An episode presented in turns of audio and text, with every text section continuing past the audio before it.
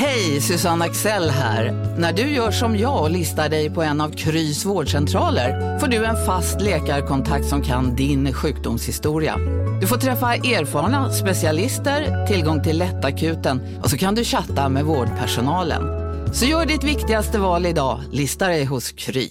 Redo för sportlovets bästa deal? Ta med familjen och njut av en Big Mac, McFeast eller Cooper Cheese och Company plus en valfri Happy Meal för bara 100 kronor. Happy Sportlovs deal, bara på McDonalds. Okej hörni, gänget! Vad är vårt motto? Nej, allt är inte alltid som du tror. Nu täcker vårt nät 99,3 procent av Sveriges befolkning baserat på röstteckning och folkbokföringsadress. Ta reda på mer på 3.se eller i din 3-butik. Handen på väg till klitoris på en annan kvinna färdas århundraden. Den kan gå vilse eller stanna upp tusen gånger. Den kämpar sig fram genom bitar av civilisation.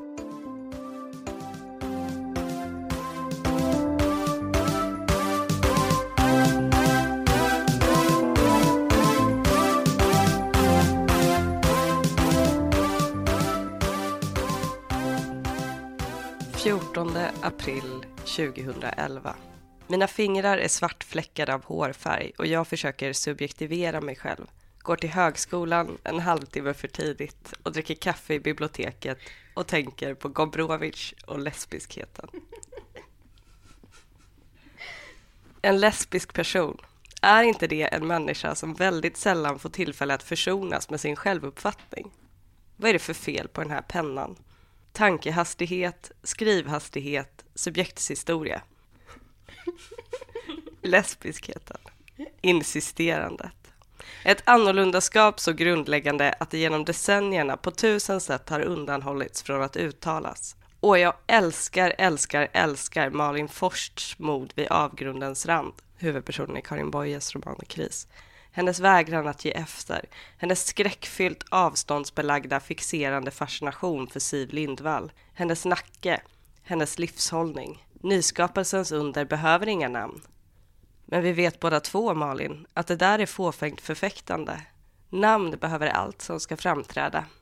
Men experimentet, kan man framträda på istället för som ett namn? Kan man mötas mitt på Lyra Ekström Lindbäck? Jag läste på med min, min första roman uh, när jag skrev det här, uh, som är meta, ett metaexperiment som lämnade Mikaela Blomqvist märkligt oberörd. Differensen som inte ens får framträda annat än i inre kval, äckel, förtjusning, kramp, lätthet, för alltid sammanblandade. Jag är ett nu levande exempel på att samhället är sexistiskt och heterofascistiskt. Nella Larsens som har skrivit romanen Passing. Nella Larsens svårtydda subtext, ett exempel på den skillnad och det förtryck som löpande i finstilta röda trådar genom en på andra sätt politisk och radikal roman inte ens kunde bli ämne för handlingen. Jag har gympaskor på mig. Jag tänker inte låta mig kuvas. Och Lytra, detta är din dagbok från 2011. Korrekt, 20 år Korrekt. gammal. Vad känner du för detta när du läser det nu? Uh, jag skäms, särskilt när ni sitter och skrattar ut mitt 20-åriga jag. Ja, men det är så gulligt. Ja, det är Ja. så gulligt. Alltså, jag skrev ganska lika saker i min dagbok som 20-åring. Jag blev väldigt rörd av att höra detta. Heterofascismen och så. Ja, jag tycker det var, jätte, det var väldigt, väldigt fint. Men jag, känner, jag känner mig eh, egendomligt blottad faktiskt. Men det här har varit en så stor del av min skrivpraktik. Min eh, sexuella identitet, min subjektskonstruktion, mitt skrivande har liksom, i alla fall för, det här är väl då 12 år sedan, gått hand i hand.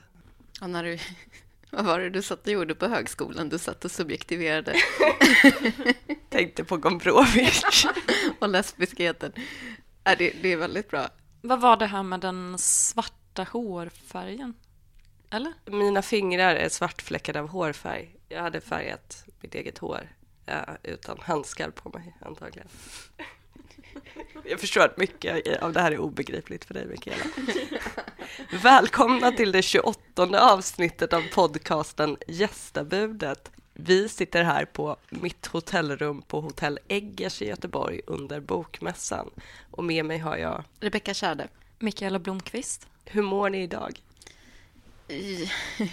Lite jag är ömklig känner jag mig. Jag eh, sov ganska bra och sådär men jag eh, snubblade på min morgonlöprunda och skrapade upp händerna och sen så höll jag på så var jag tvungen att andas i kvadrat för att det var så mycket folk på... Jag bor dumt nog liksom på det här Gotia Towers-hotellet som är i samma byggnad som mässan så det, det går inte att gå en meter utan att liksom vara inuti själva mässan. Alltså, du måste äta frukost med alla som är på mässan. Alla författare och sånt där. Ja, jag gick ner bara och tog någonting och så gick jag upp till rummet. Jag stod inte ut.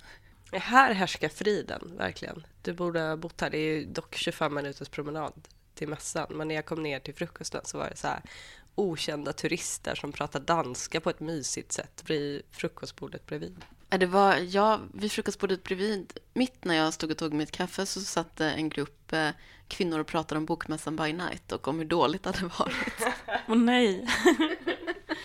Men de nämnde inte oss specifikt. De nämnde inte oss specifikt, så det kan ju förklara den fruktansvärda upplevelsen. För jag tycker det är så jobbigt för att jag, jag bor eh, fem minuter från mässan så det är ju som att hela mitt kvarter är annekterat på något sätt. Ja men ikväll så tänkte jag bara vara hemma till exempel. Men det är ju ändå inte som att man riktigt får vara i fred. Eller det är ju som att mitt kvarter har övertagits av något annat. Det är ändå folk hemma hos dig, så du kan inte riktigt isolera dig. Alltså i, i, i bemärkelsen att hela ditt kvarter är fullt Jaha, av... eh, jag tänkte Mikaela bara... såg helt chockad ledsen att skrämma dig. Jag har sett både idag och senaste gången jag var i Göteborg och möjligen också gången dessförinnan Janne Josefsson på Avenyn. Och jag vill veta om han har betalt av kommunen eller någonting för att liksom Stryka uppenbara sig. omkring. Ja, Nej, han bor uppe i Landala så att han går runt jämt. Alltså man ser alltid honom gå runt bara. ja okej. Ehm, Landala ligger centralt. Jag förstår. Låt oss lämna Landala och dyka rakt in i lesbiskheten, eller lesbianismen som Mikaela Blomqvist kallar den. Varför har du valt det här temat, Mikaela? Eh, det är bara för att jag ville tala om den specifika boken jag ska tala om. Sen så tänkte jag på vägen hit att det kanske är lite av eh, lathet också, för detta är ju ett ämne som jag kan absolut ingenting om. Men det jag tänker att du, Lyra, som har utforskat queervärlden, eh, Citat Ulrika Knutsson. kan mycket, så det kanske också bara att jag ville luta mig tillbaka. Så. Nej men det var nog för att jag hade några specifika tankar som jag ville pröva på er och dela med er. Men jag blev så... Eh, jag, jag utgick från att lesbianismen och lesbiskheten var helt olika saker. Jag tänker att lesbianismen är något som eh, kvinnor ägnade sig åt, alltså som en ogift faster ägnade sig åt eh, förr i tiden, lite grann utanför samhället och att lesbiskhet är den moderna socialt accepterade varianten. Alltså lesbianism, för mig är det liksom... Eh, jag, jag tänker att det är som tuberkulos, typ. De samexisterar historiskt i mitt Någon huvud. sorts kultursjukdom som har letat sig in i litteraturen. Ja, exakt, exakt. Men ni menar att detta är synonymer? Ja, det tror jag. Alltså, min uppfattning är att eh, heterosexuella människor fortfarande säger lesbianismen ibland i någon slags förvirring över vad det nu heter egentligen. Medan lesbiska själva kallar sig lesbiska eller flator. Precis, ja, men det är min uppfattning också. Fast, fast just då, eller det andra är min uppfattning, men jag trodde att lesbianismen var liksom att den, den försvann med, ehm, eh, jag vet inte, gatlyktornas entré i det offentliga rummet, typ. Du tänker på cruisingen nu, att de är sammankopplade. Liksom. Nej, jag tror, tror mer att det är någon historisk, att jag ser någon liten scen i mitt huvud framför mig. Det är nog mer någon historisk parallell. Det sapfiska, då, är det ett ord som ni någonsin har använt? Uh, nej. Men du sa igår att uh, du hade skrivit i en recension nyligen att du ville att Öland skulle bli ett nytt Lesbos. Uh, ja, precis. Det var i min recension av Tove och Hanna Folkessons roman Badort. En sapfisk roman. Det är i, högsta grad en sapfisk roman, en eh, kärlekshistoria över klassgränserna och skulle jag säga en eh, ja, men ganska mysigt kiosklitterär berättelse. Kiosklitterär i bemärkelsen eh, att alla karaktärer är extremt platta och stereotypa men det, har, det finns en rafflande handling och lite så här bränder och härliga fester och så. Jag tycker att vi går över på Mikaelas exempel. Ja, vad vill du prata om och varför? Vad är det som har fått oss samman här på Hotell Eggers i en eh, säng? Tre kvinnor. Det ska ni snart få veta. Jo, jag ska tala om Constance Debré. För en gångs skull en samtida författare. Jag såg henne på scen igår, Ja, så hon är dessutom här ja. i närheten. Vad sa hon något intressant? Ja, hon pratade mest eh, med sin översättare om eh, den svenska översättningen av romanen Love Me Tender, som jag också har läst faktiskt. Och hon, eh, hon pratade väldigt mycket om stilen. Hon bara, ja, ja, självklart, så här, allt, allt jag skriver är taget ur mitt eget liv. Kan vi gå vidare nu och prata om, om litteraturen?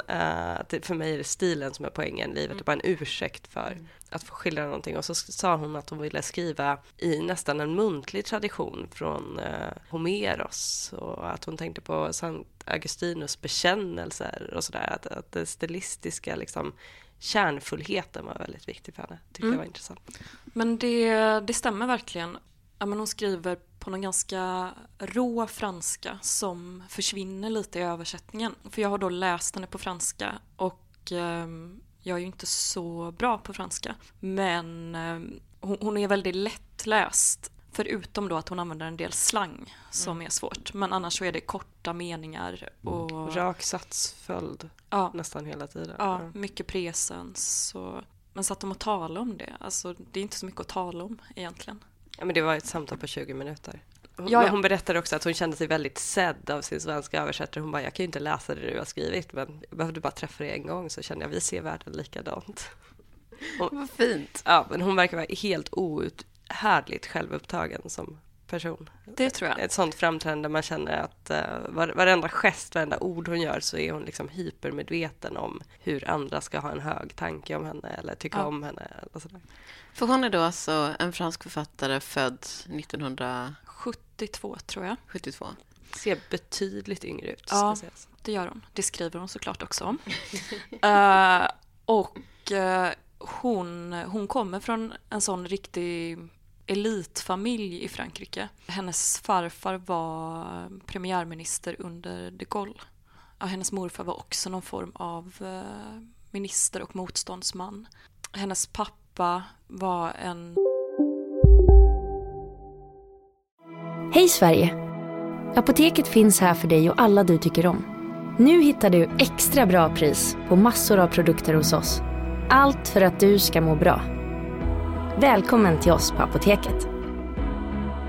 Big Mac har miljarder fans över hela världen. Under mer än 50 år har den skapat popkulturell historia. En legend med 100% nötkött och den mytomspunna såsen. Nu finns Big Mac för bara 39 kronor på McDonalds. En nyhet. Nu kan du teckna livförsäkring hos Trygg-Hansa. Den ger dina nära ersättning som kan användas på det sätt som hjälper bäst. En försäkring för dig och till de som älskar dig. Läs mer och teckna på trygghansa.se. Trygg Hansa. Trygghet för livet. känd fransk eh, journalist. Mamman väldigt framgångsrik fotomodell från överklassen. Otroligt påbrå. Ja, men eh, hennes föräldrar var också heroinister. Oj, Ja, nu blev jag, jag blev eh, tagen av den informationen. Jag hade inte väntat mig det. Pappan hade något uppdrag i Asien och började där med opium. Och eh, mamman med. Och eh, mamman dog när Constance Debré gick på gymnasiet i en överdos. I hennes böcker lever pappan fortfarande. Jag vet inte om han kan ju ha dött nu, men 2018 levde han fortfarande. Men är fortfarande missbrukare och jag tror inte han tar heroin längre men det, det har alltid varit något beroende på hur, hur mycket pengar de har haft skriver hon i böckerna. Att ja men det kan heroin om de har pengar och har de inte pengar så var det alkohol och sådär. Så att hon är uppvuxen i eh, på en gång någon absolut överklass och eh, absolut misär. Mm. Och det tycker jag också märks i hennes böcker. Hon är ganska upptagen av att hon är överklass och hon skriver att men vi i överklassen är så här och så här. Vi använder ett fult språk, vi har slitna kläder eh, och så har hon ett väldigt eh, starkt um, klassförakt. Uppåt eller neråt eller åt alla håll? Ja, men klassförakt är väl alltid nedåt och klasshat är uppåt, eller? Alltså kanske Ehm, Underklassen kan inte förakta Rebecka. nej, Förlåt, Är hon inte adlig också på mammans sida? kanske. Det, hon kommer från någon... Mamman har baskiskt påbrå, tror jag. Men Constance Debré utbildade sig till jurist och arbetade som det och var väldigt framgångsrik som det. Levde med en man som också var jurist. De blev ihop när de var väldigt unga. Det var hennes första pojkvän, tror De träffades vid 18-20 års ålder. Och eh, sen, ja men när hon är 40, lite drygt, så bestämmer hon sig för att separera från den här mannen, börja leva som lesbisk och bli författare. Och boken jag har läst är inte Love Me Tender som handlar om vårdnadstvisten hon har med sin man. Där han anklagar henne för eh, incest och allt möjligt för att försöka få ensam vårdnad om inte deras barn. träffa sitt barn ordentligt på flera år. Ja. Eh, Hon ligger samtidigt med drösvis av kvinnor och Ja. bor på nio kvadratmeter och går och simmar varje dag och Ja. skriver och skriver. Det är liksom en Ja. lite romantiserad men fruktansvärd munktillvaro. Eller ja, om det inte vore för allt sex skulle det vara en munktillvaro. Vad har du för bild av munkarna? Det är någon sån... Nej, Eh, men de hade väl eh, någon typ av erotisk kontakt med Gud, tänker jag. Jag tycker att varje gång jag läser en litterär eh, skildring av ett kloster så är det alltid att det blir en orgie i klostret. Alltså, Det är liksom svårt att låta bli, tänker jag. Alltså, som, både som munk kanske, men framförallt som gestaltare av den miljön. Den, är, den inbjuder ju till det. ja. Har Ja. ni läst många liksom, orgieklosterromaner? Det här är en genre som jag inte känner till. ja, det är verkligen en genre. Jag skulle också säga att det är en uh, genre. Ja. Men, Constance ja, Debré. Ja, Constance Debré. Det får bli ett eget avsnitt helt enkelt. Boken jag har läst, det är hennes eh, första roman om sitt eget liv, Playboy. Och um, Love Me Tender är då den andra och så har det kommit ytterligare en på franska, så det ska vara en trilogi. Och i den här första romanen, då är hon ändå på ett annat sätt än i eh, Love Me Tender ehm, på jakt efter kärlek. Hon tror att hon ska ha kärleksrelationer med kvinnor. För i Love Me Tender så är hon väl mer uppgiven. Så. Ja, eller cynisk beroende på Ja. hur man vill se det. Hon, hon eh, ligger runt. Ja. Men eh, då lämnar hon sin man eh, för att bli ihop med en eh, ja, men lite drygt tio år äldre kvinna, så säg en 55-årig kvinna ur den franska småborgerligheten. Som är, den här kvinnan är mor till en av hennes klienter, så det är så de träffas. Det här är, ja, Frankrike, vilket land. Ja, ja. Och den här kvinnan är då heterosexuell men är då väldigt, blir väldigt fascinerad av Constance Debré. När hon gör hela den här grejen också, att hon går från jurist och hetero till lesbisk och författare, då ändrar hon sitt utseende också. Att hon rakar av sig håret eller börjar klippa håret väldigt kort och skaffar så en ganska maskulin look. Så. Som hon klär oerhört bra i. Ja, det gör hon. Börjar tatuera sig och sådär. Och... Men jag vill då, för det första så vill jag argumentera för att hon, hon och hennes man har levt lesbiskt med varandra. Eh, Det här ska bli så spännande. enligt, enligt min definition, det vill säga så som hon beskriver det i Playboy så är det att de är exakt likadana. Alltså de är ju då 18-20 kanske när de träffas och eh, Constance Debré är väldigt lång och smal. Så de är, de är lika stora, de är jämnstora. Eh, Men han är fysiskt starkare än henne. ja, Det skriver hon om i Ja. Love Me Tender. ja, ett till sidospår bara. Han är ju han är så otroligt knäpp när hon i Love Me Tender berättar för honom att eh, hon är, då har de varit separerade i tre år, men så berättar hon att hon är lesbisk och att hon vill skiljas. Och eh, då undviker henne, han henne och svarar inte på sms, eller så vill han bara bjuda henne på massa champagne och försöker kyssa henne. Och sen hon skickar ett mail till honom till sist att, ja men du, jag vill skiljas. Då svarar han, sluta hetsa upp mig. Jag kände när jag läste det att det här, det här kunde bara stå i en fransk roman. Och hon skriver då att ja, men först tyckte jag att det var roligt, men knäppt men roligt. Ja, men i alla fall, hon beskriver att hon och hennes man, de har inte ens haft en separat garderob, utan de har haft en gemensam garderob, eh, för att de har exakt samma klädstorlek. Och så har de levt i en relation där de är exakt likadana på något sätt. Och det fungerar, tycker hon, tills de skaffar barn. För då går det inte att vara exakt likadana längre utan då är det som att naturen tvingar på dem någon skillnad. Som ju är då att hon ja, men är mor och bär barnet. Och, ja, det är ju några år efter det då som de separerar. Men i alla fall, då börjar hon träffa den här 55-åriga kvinnan och eh, ja, men i början av boken, jag skulle gissa att det är en bok som är skriven under tiden som livet levs och att hon kanske inte har gått tillbaka jättemycket och redigerat efteråt. Playboy är utgiven på ett mindre förlag än Love Me Tender. Hon sa i det här samtalet att hon eh, kan alla sina böcker utan till för hon har arbetat så otroligt mycket Okej, på språket. Ja, då arbet, arbeta lite till i mitt tips. Men i alla fall så börjar, börjar hon väldigt snart förakta den här kvinnan mer och mer. Och det är ju väldigt också lätt att förstå när man läser boken varför hon föraktar henne, för det är någon sån här löjlig fransk borgartant i övre medelåldern som är så ängslig för allting och är jättesjälvgod. Hon skriver någonstans att den, de går förbi en spegel tillsammans, eller står vid en spegel tillsammans och så säger den här tanten att eh, ja, vi, vi är ett sånt snyggt par. Eh, och så skriver Constance Debré. Det, det är sig själv hon tittar på när hon säger det. Constance Debré som själv är immun för självbeundran. Ja, nej men och så föraktar hon den här kvinnan, hennes sätt att tala, att hon vill äta för tidigt på kvällen. Eh, att hon, om de ska gå ut och äta så har hon klätt upp sig medan Debré har några fula gamla espadrillos på sig och eh, det är det som är verklig klass, att ha slitna kläder. Ehm, ja. Så efter halva romanen ungefär så byter hon ut den här kvinnan mot en eh, cirka 15 år yngre tjej, alltså typ en 25-årig tjej, som hon känner eh, via sina föräldrar faktiskt, alltså det är nog barn till en familjevän. Eh, och så inleder hon en relation med den här unga kvinnan som först är väldigt passionerad och att det är som att hon tror att hon har funnit kärleken där. Men efter ett tag så börjar den här unga kvinnan bli eh, jobbig på samma sätt som unga kvinnor är jobbiga.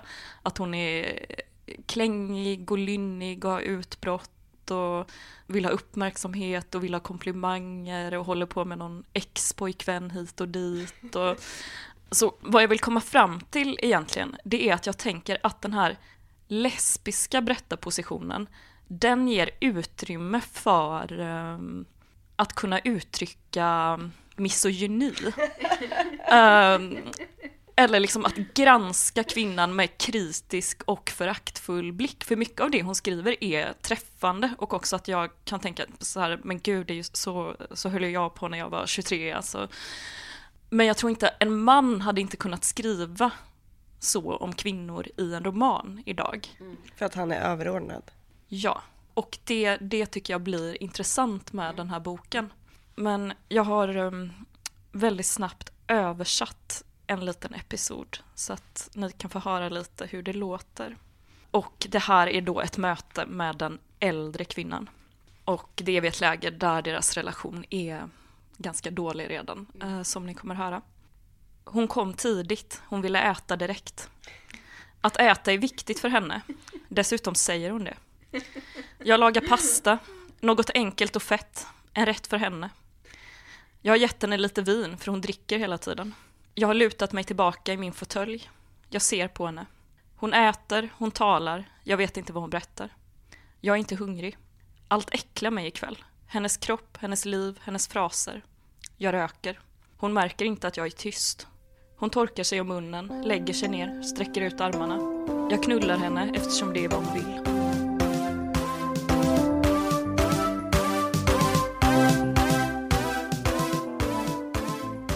Vill du lyssna vidare på avsnittet? Gå in på gastabudet.com och klicka på fliken prenumerera.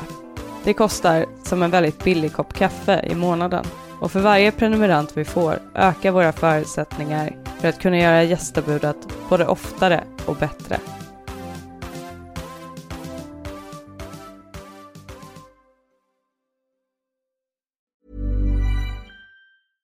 Mit Asana können Sie unternehmensweit für mehr Klarheit sorgen und bessere Ergebnisse erzielen, indem Sie Arbeitsvorgänge und Workflows mit Unternehmenszielen verknüpfen. Asana, a smarter way to work. Kostenlos bei asana.com testen.